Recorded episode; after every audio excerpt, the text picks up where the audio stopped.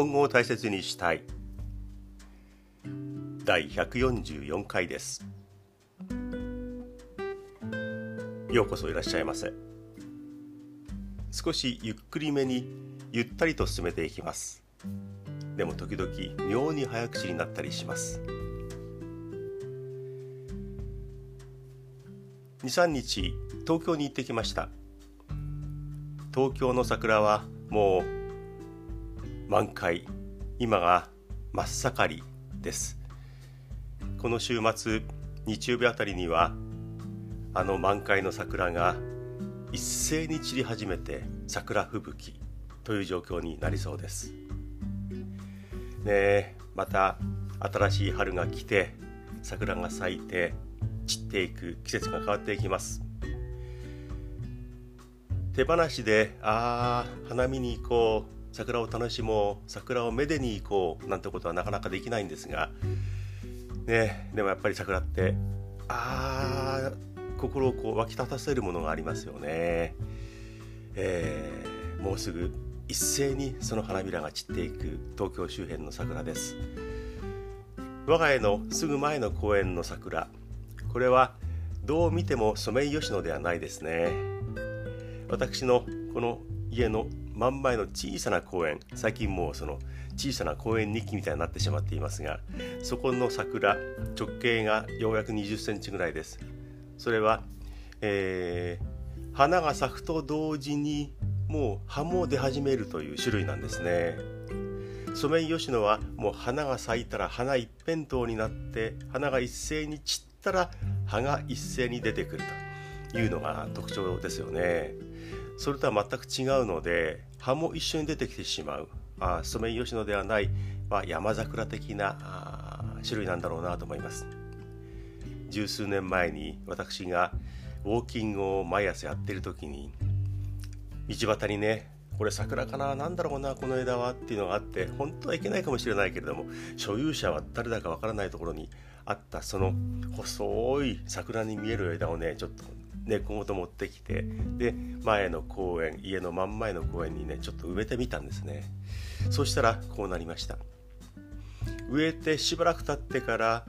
数ヶ月経ってからちょうど枝の先っぽがねポキンと折れてしまったのでああこれはもうダメだな先っぽが折れたと思って半分諦めていたんですがその横から新しい枝が出てきて今は花を咲かせるようになりました。3年ぐらい前にちょうど花をつけ始めてなかなか花って咲かないんですよね。つき始めてそして今年は、えー、年々花を増やしてかなりあー頑張ったな君。こっそり植えちゃったけどありがとうっていう気持ちで眺めています。ソメイヨシノではないんですけれどもなかなかの桜になりました。その桜の木の根元の辺りには先週もご紹介しましたがつくしが出ています。でも今でも頑張って出ているんですが少ししぼんだような感じになっています。つくしの兄弟ですよね。杉菜に囲まれているつくし。ああ間もなくその時期を終えます。ちょっと寂しげな雰囲気になっています。はい季節がまたどんどんと変わっていきます。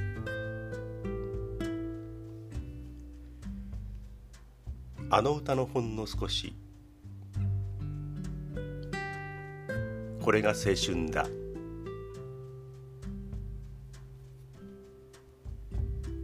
大きな空にはしごをかけて真っ赤な太陽を両手でつかもう。誇り一つを胸に掲げて恐れ知らないこれが若さだ。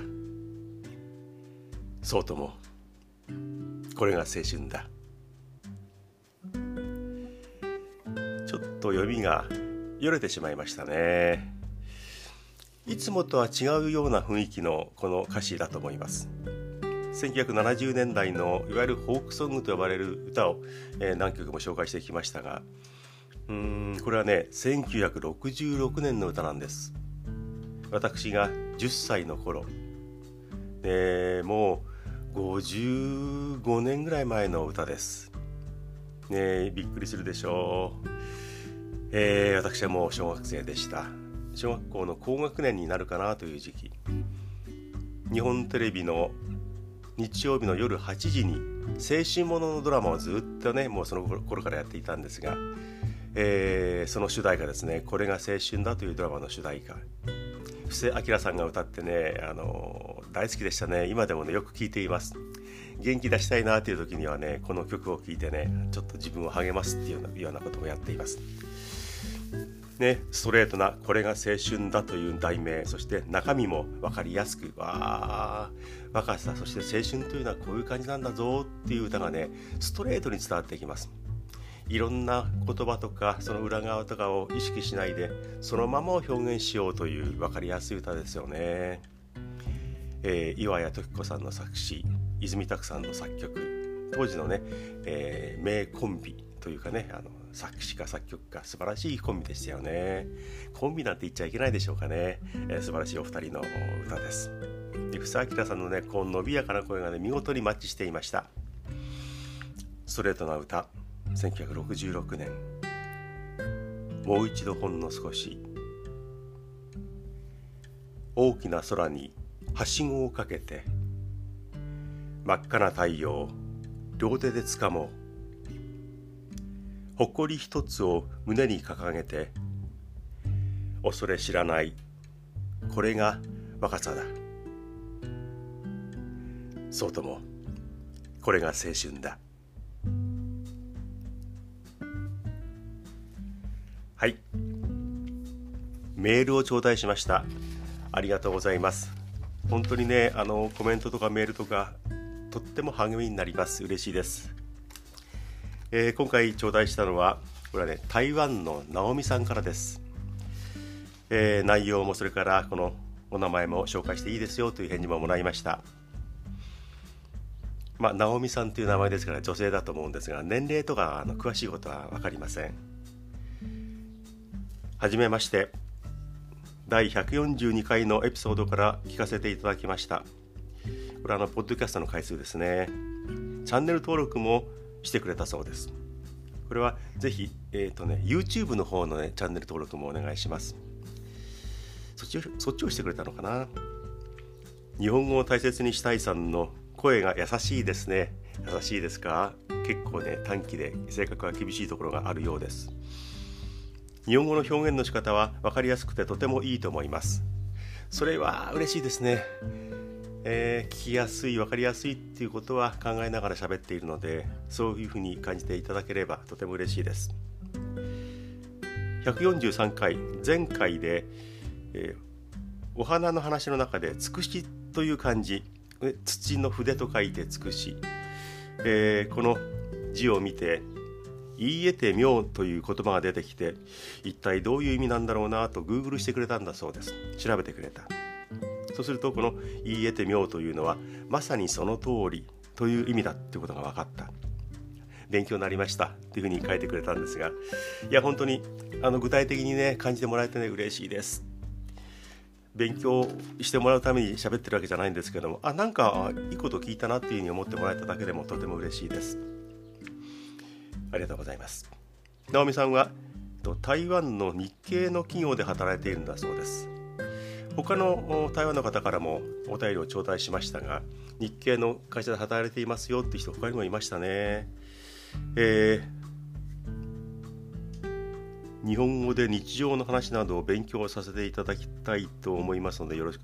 そんな勉強っていう感じで聞かないでいただきたいと思います。気軽に聞き流してください、えー、その方がこちらも気が楽です。直美さん本当にありがとうございました。またお便りお待ちしています。台湾の直美さんでした。あの漢字のお名前も表記としてあるんですけども言っちゃっていいかな？夢という字が一文字入っていてこの夢という字は我々日本人が感じるそのイメージとは違う意味が台湾ではあるのかもしれないんですけども、ね、この一字が入っている素敵なお名前だなというのを思いました。はい。直美さんのメール心から嬉しいです、はい、さてあの話をします。行ってきました。いやー本当にねこっからはいつも以上に独りよがりのわがままな喋りになります。念願のジャズピアニスト上原ひろみさんのライブに行ってきました。3月24日と25日2晩続けていきました。場所はブルーノート東京です。青山にあります。ちょっと駅から歩くんですがあ行きました。もうねワクワクドキドキしながら行きました。もともとは今年の年明けにこのライブが予定されていたんですがコロナの影響でライブ全体が中止になってあ忙しい人なので次はいつこういうところでやってくれるのかな1年も経ったらやってくれるかなそれも無理かなって思っていたんですが結構早めにその代わりのライブが決定しましたということでこの3月の下旬にブルーノート東京をやってくれました。前回お話をしましたがもうとにかくあ前々回ぐらいかな。とにかくチケットを取るためにそこの会員になって、えー、一般よりも早い日にちに受付をしてくれるっていうこともやってもう何度か慌てて取りました。そしたら2席取れた。で同じそうライブの期間中2つも続けていくなんていうのはね私人生初めてです。もうあと2つぐらい行ってもよかったなと思うくらいでね、えー、ブルーノート東京初めて行きました。とても雰囲気がいいですね。ブルーノート東京という響きもとても素敵ですけれどもまず店の前に立ってみると。ああこれかブルーノート東京素敵だな。青山の骨董通りにあります、えー、入っても素敵。で店の中の雰囲気は写真等でネット等で見ていたんですが入ってみると写真以上に良かったですね。うん照明の具合といいテーブルの雰囲気といい色合いといいそしてお店の人のスタッフのね、えー、この、まあ、訓練されたっていうとあまり綺麗じゃないですけどもきちんとした動き対応の仕方これもう申し分なかったです、えー、その会場で待ちに待った上原さんのライブが始まる。1時間前に行って会場がね、え、5時。で開演始まるのが演奏始まるのが6時だったんで1時間前に入ります。ここはあのジャズレストランなのでライブレストランなので食事をしてくださいね物を飲んでくださいね。で飲みながら曲も聴けますよ。食べながらも OK です。という設定です、まあ、演奏が始まると飲み物は飲んでも食べ物はまあちょっと遠慮するという状況になります。あ食べ物は演奏中はオーダーできなかったかもしれません。でも飲みながら聴けます。ねえー、最初の晩はやや、えー、会場の右寄りのソファー席というところでステージを右前方に見る格好になります。翌日の今度はアリーナ席そちらの方もステージをうんあステージに正面を向いているのでやや左前方を見る格好でステージを見ます。2晩とももう大正解の場所が取れました。このブロックのどこかの席という予約なのであここが取れたっていう実感はないんですけども行ってみたらそのブロックアリーナブロックソファーブロックの一番いいところが取れていました。これはね何かの力が働いたんだなと思いますね。熱意でしょうか。上原さんがステージにこう座るであろうだからこっち側にいたら彼女の顔がほぼ正面の形格好で見られる。そこが欲しいなと思っていたらそれが取れました。ね。その席でバーボンなどを注文して、えー、ビーフジャーキーのおつまみを頼んでこれ結構値段は高いです。無水ですけれどもね、えー、値段は高いです。それをねもう飲みながらね、えー、待っていました。時間になって拍手が左後方から起こってひろみさんが登場しました。あの上原ひろみさんが本物の生の上原さんが通ってきてステージにポンと座りました。何も喋らずにピアノの前に座ってしばらく鍵盤を眺めておもむろに両手を鍵盤の上に置いて演奏を始めました。1曲目始まってすぐにこう涙が出てきてしまってうわ俺泣いてるわって状況になりました。こういう風な心の震え方というか感じ方っていうのが俺にはまだあったんだなと思ってちょっとびっくりしましたね。何がすごいのか。それは上原さんがすごいんですよね。だからこういうふうに喋ってると昔から彼女が好きだったっていうふうにあの聞こえるかもしれないですけども去年ですよね彼女と出会ったというか彼女が気になって聴き始めたのは。もともとねストリートピアニストのハラミちゃん大人気のあのハラミちゃんがもう尊敬するように大好きですと言っていた上原ひろみさんハラミちゃんがそんな好きな人ってどんな人なんだろうっていうので調べてみたらもうグラミー賞を取ってみたりとかもう今頃お前上原を知ったのかっていうふうに言われてしまうのはもうしょうがないっていうか素晴らしい人だったんですね。それを遅ればせながら知ってそして、えー、のめり込んだというか好きになりました、まあ、YouTube を見たり CD を聴いたり、えー、しましたね。で一昨日のね24日はその上原さんがねそこに来てもう初日の晩は 10m 先。2番目アリーナ先はもう78メーターのすぐそこにあの上原さんが座って演奏を始めたんですよ。それでグーッと来てしまってもう自分でもびっくりしてああ涙ってこういう時俺出るんだなというふうにねちょっと戸惑いました。上原さんの場合は音だけではなくて演奏している姿動き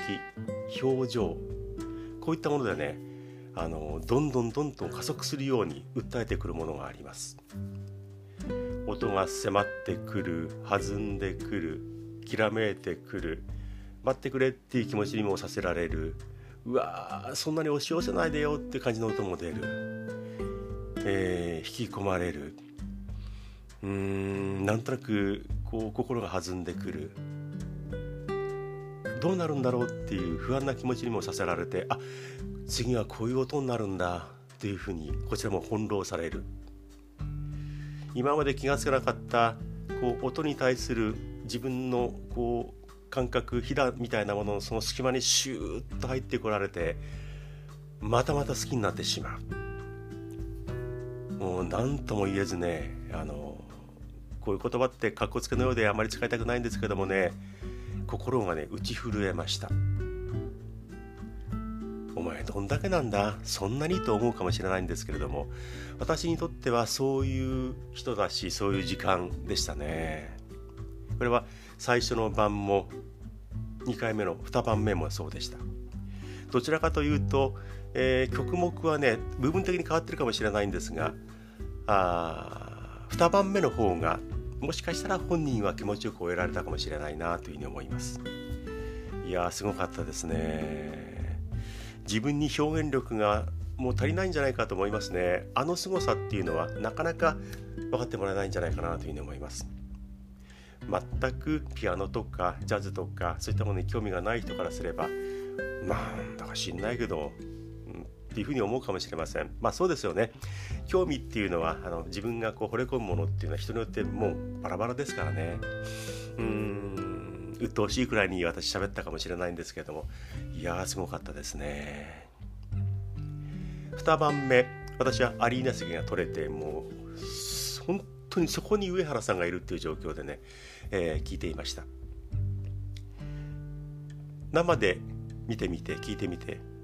一つ分かったことがあります。彼女は声を出しながらピアノを弾いています。声というよりもうなり声みたいな声なんですね。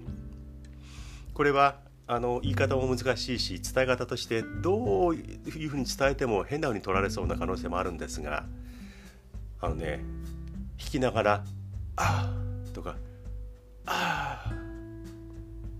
「うー」っていうような声を出すんです。これはねごめんなさいね。とってもねセクシーな音なんですよね。すごくいやらしいとかなんかそれやめてくれっていうもんじゃなくてあセクシーかっこいいなで、まあ、いわゆる色っぽさもある。やや低めの声なんですけれどもそれがね演奏しながら生のその声が聞こえてくるんですよ。それだけ近かったんですね。あれはねもう何度も私が再現すると気持ち悪いでしょうけれどもうわーこういうふうに声を出してるんだっていうのでまたさらに好きになりました。うわーすごいぞ。上原うなってる。あ言葉でなんかつぶやいてる。ねあのびっくりしました。MC というか喋りというのは合間に1箇所だけ「皆さんこんばんは上原です」というような簡単な挨拶があって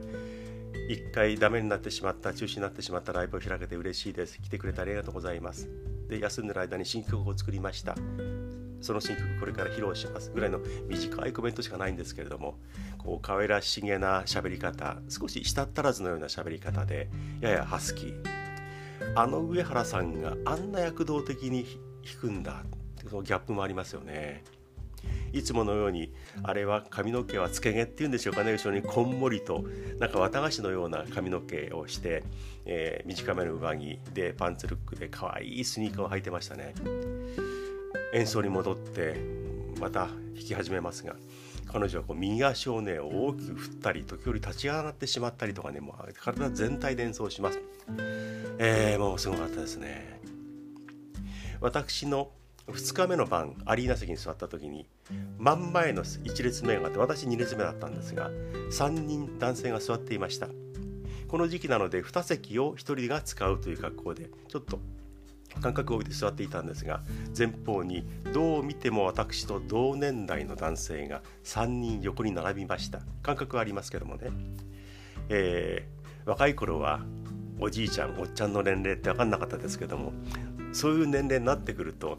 同年代って分かります。どう見ても656770まではいってないかな、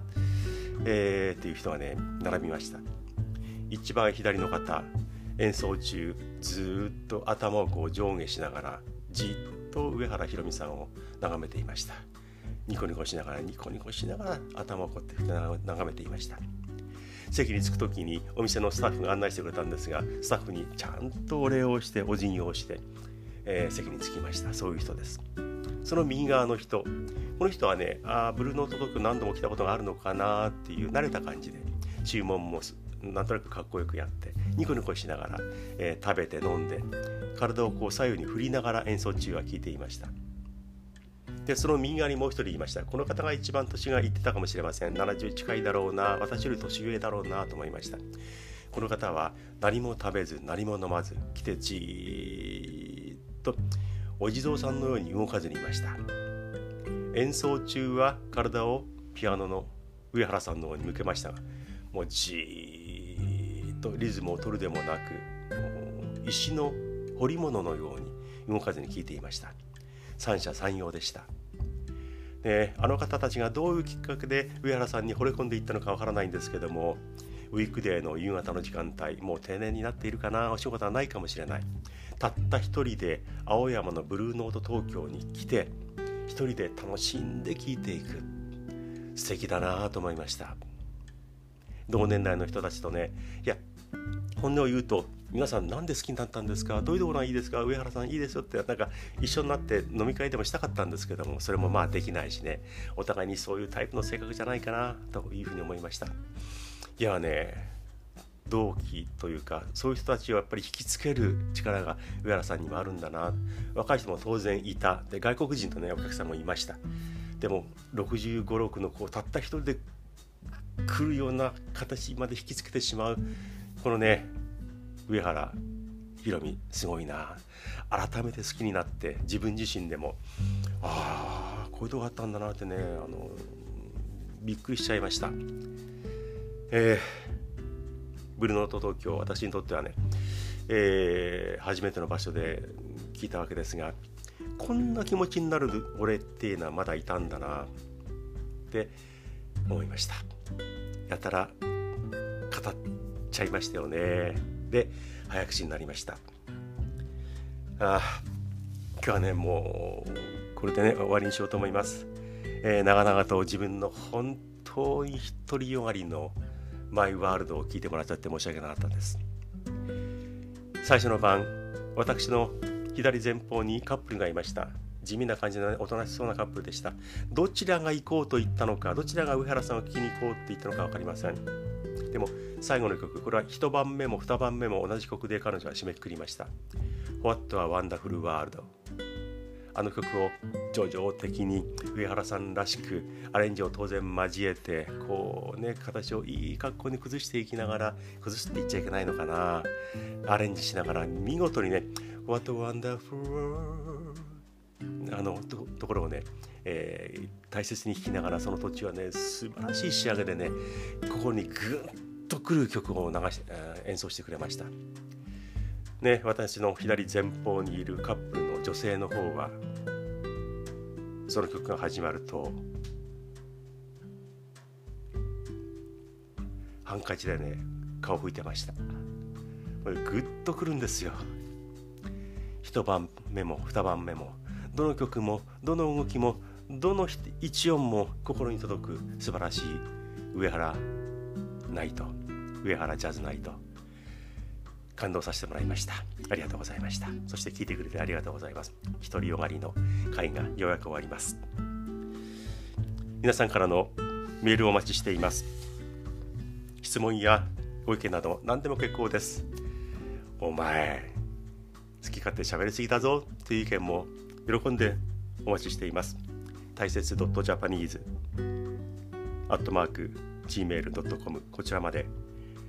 送ってください。お待ちしています。YouTube でも私のこのおしゃべりと映像を楽しんでいただけます。こちらはゆっくり日本語ゆったりトークという題名でお伝えしています。コメントそれからチャンネル登録をお待ちしています。ぜひプチッとやってください。今はおはようございます。でしょうか。こんにちはですか。こんばんは。もしかしたら。おやすみなさい。To be continued.